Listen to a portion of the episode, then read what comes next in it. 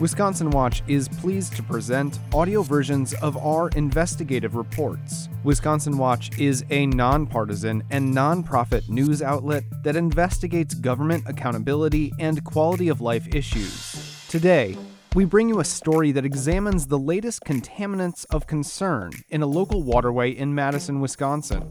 PFAS, hazardous chemicals which are being flagged across Wisconsin for their properties as quote unquote forever chemicals. Full text reports of these investigations with visuals can be found at wisconsinwatch.org. If you enjoy our stories, please consider making a donation at wisconsinwatch.org forward slash donate.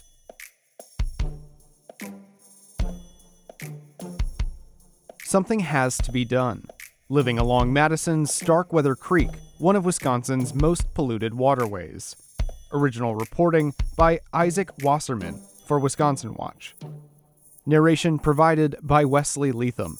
Music by Claire DeRosa.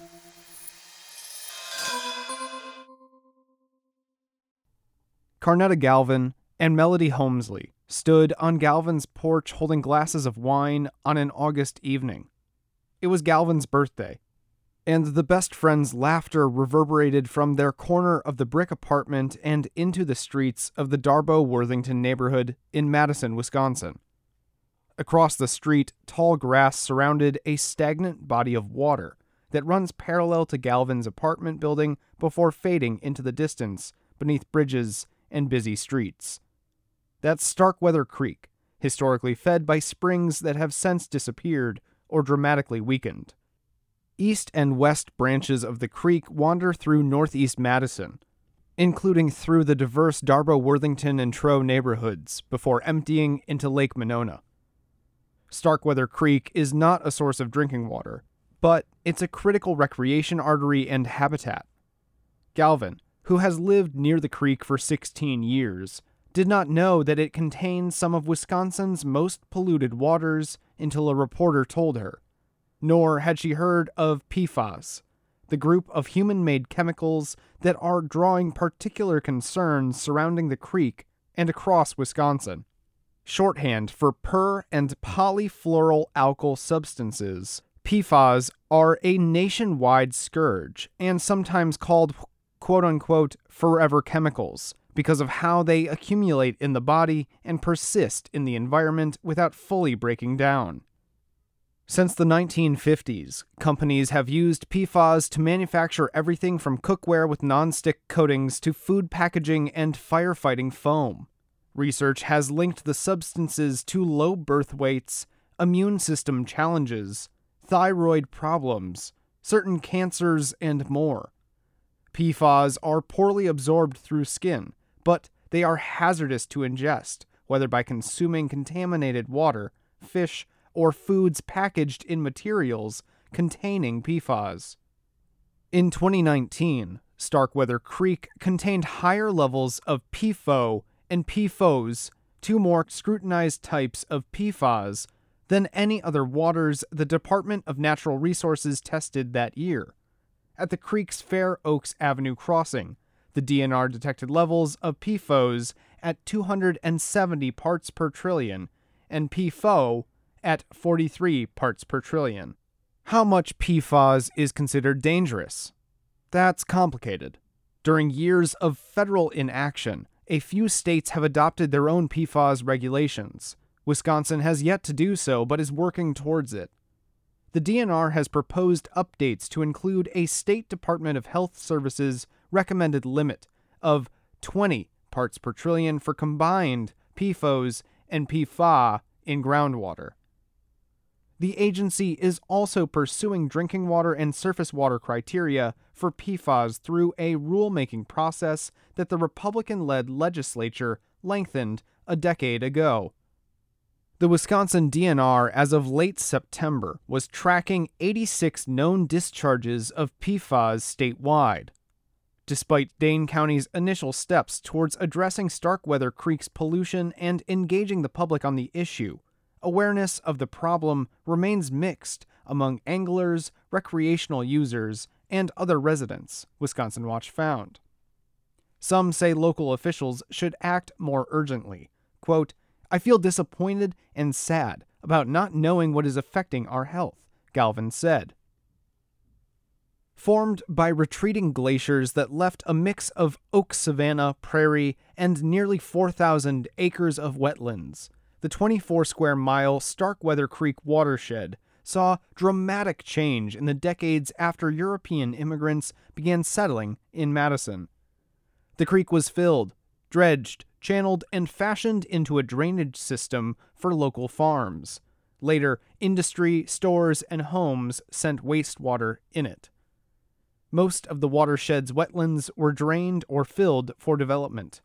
Sediment and debris choke the creek's bottom and shoreline, and its lower reach acts as a stormwater channel for Madison's east side, catching a stew of pollutants. The DNR first added Starkweather Creek to its impaired waters list in 1998 due to a low level of dissolved oxygen in the water, sediment, and toxic metals. The agency has since documented chloride, E. coli, and PFOS impairments. But pollution frustration swirled around the creek even decades later. Quote, What's the use of complaining? It's been this way for years, one local woman told the Cap Times in a 1967 story lamenting the algae covered creek's putrid stench. Quote, Nobody's going to do anything about it. More than half a century later, Public Health Madison and Dane County posted signs along the creek warning residents not to drink its water or swallow its foam due to PFAS and to keep their pets out. Quote, Many fish from this body of water are not safe to eat more than once a month, the signs warn. The DNR has identified Truax Field Air National Guard Base and Dane County Regional Airport as known sources of PFAS in the creek. That's due to the chemical laced firefighting foam used on site. The DNR is continuing to investigate other potential sources of contamination.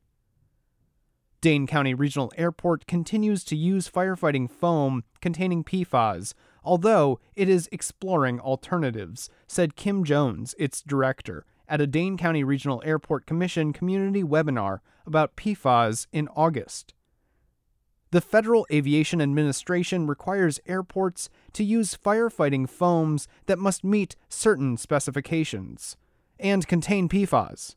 But Congress in 2018 ordered the agency to allow non fluorinated foams by October of 2021. The FAA will likely ask to extend that deadline as it continues to search for effective alternatives, Jones said. The Zoom webinar in August was the Commission's first public meeting dedicated to the issue, although the topic has come up at other meetings, Jones said. It came two years after the DNR first flagged the PFAS contamination and linked it to the airport.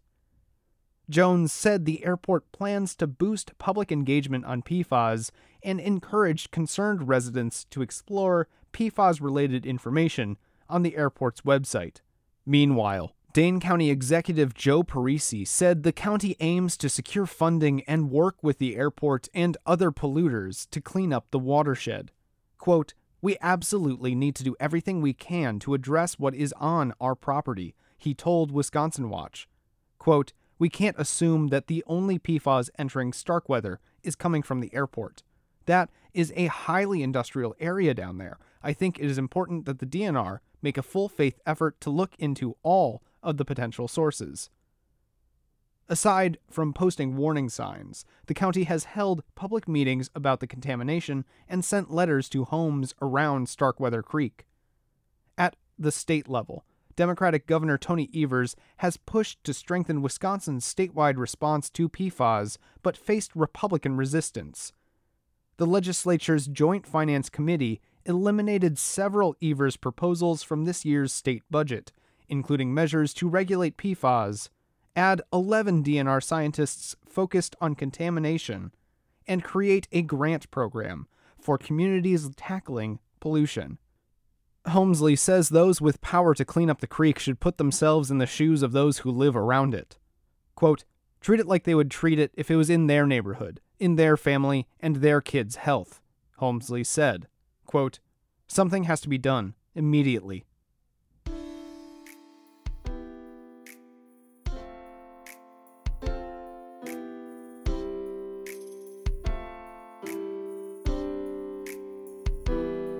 Original reporting for this story by Wisconsin Watch reporter Isaac Wasserman. If you enjoy our stories, please consider making a donation to support our journalism at wisconsinwatch.org forward slash donate and subscribe wherever you get your podcasts.